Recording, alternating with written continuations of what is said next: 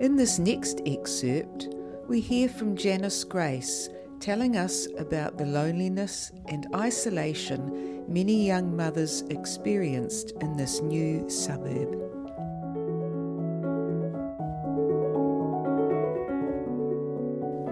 But I was so grateful for the Plunket and for the help that I got there. Many of the young mothers had no family nearby. We were considered to be living by others out in the wops and really out in the country. And so loneliness and isolation was felt by many. Very few had cars. They might have had a car in the family as time went on, but Dad needed that to get to work.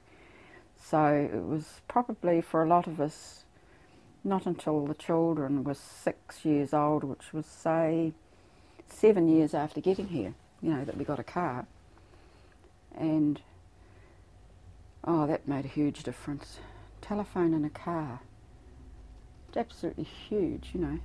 And of course, our f- place was at home with our children. That was how it was then. You were expected to be at home when your children got home from school, and we didn't have any TV, we didn't have any parenting courses or coffee groups or cars, a lot of us. So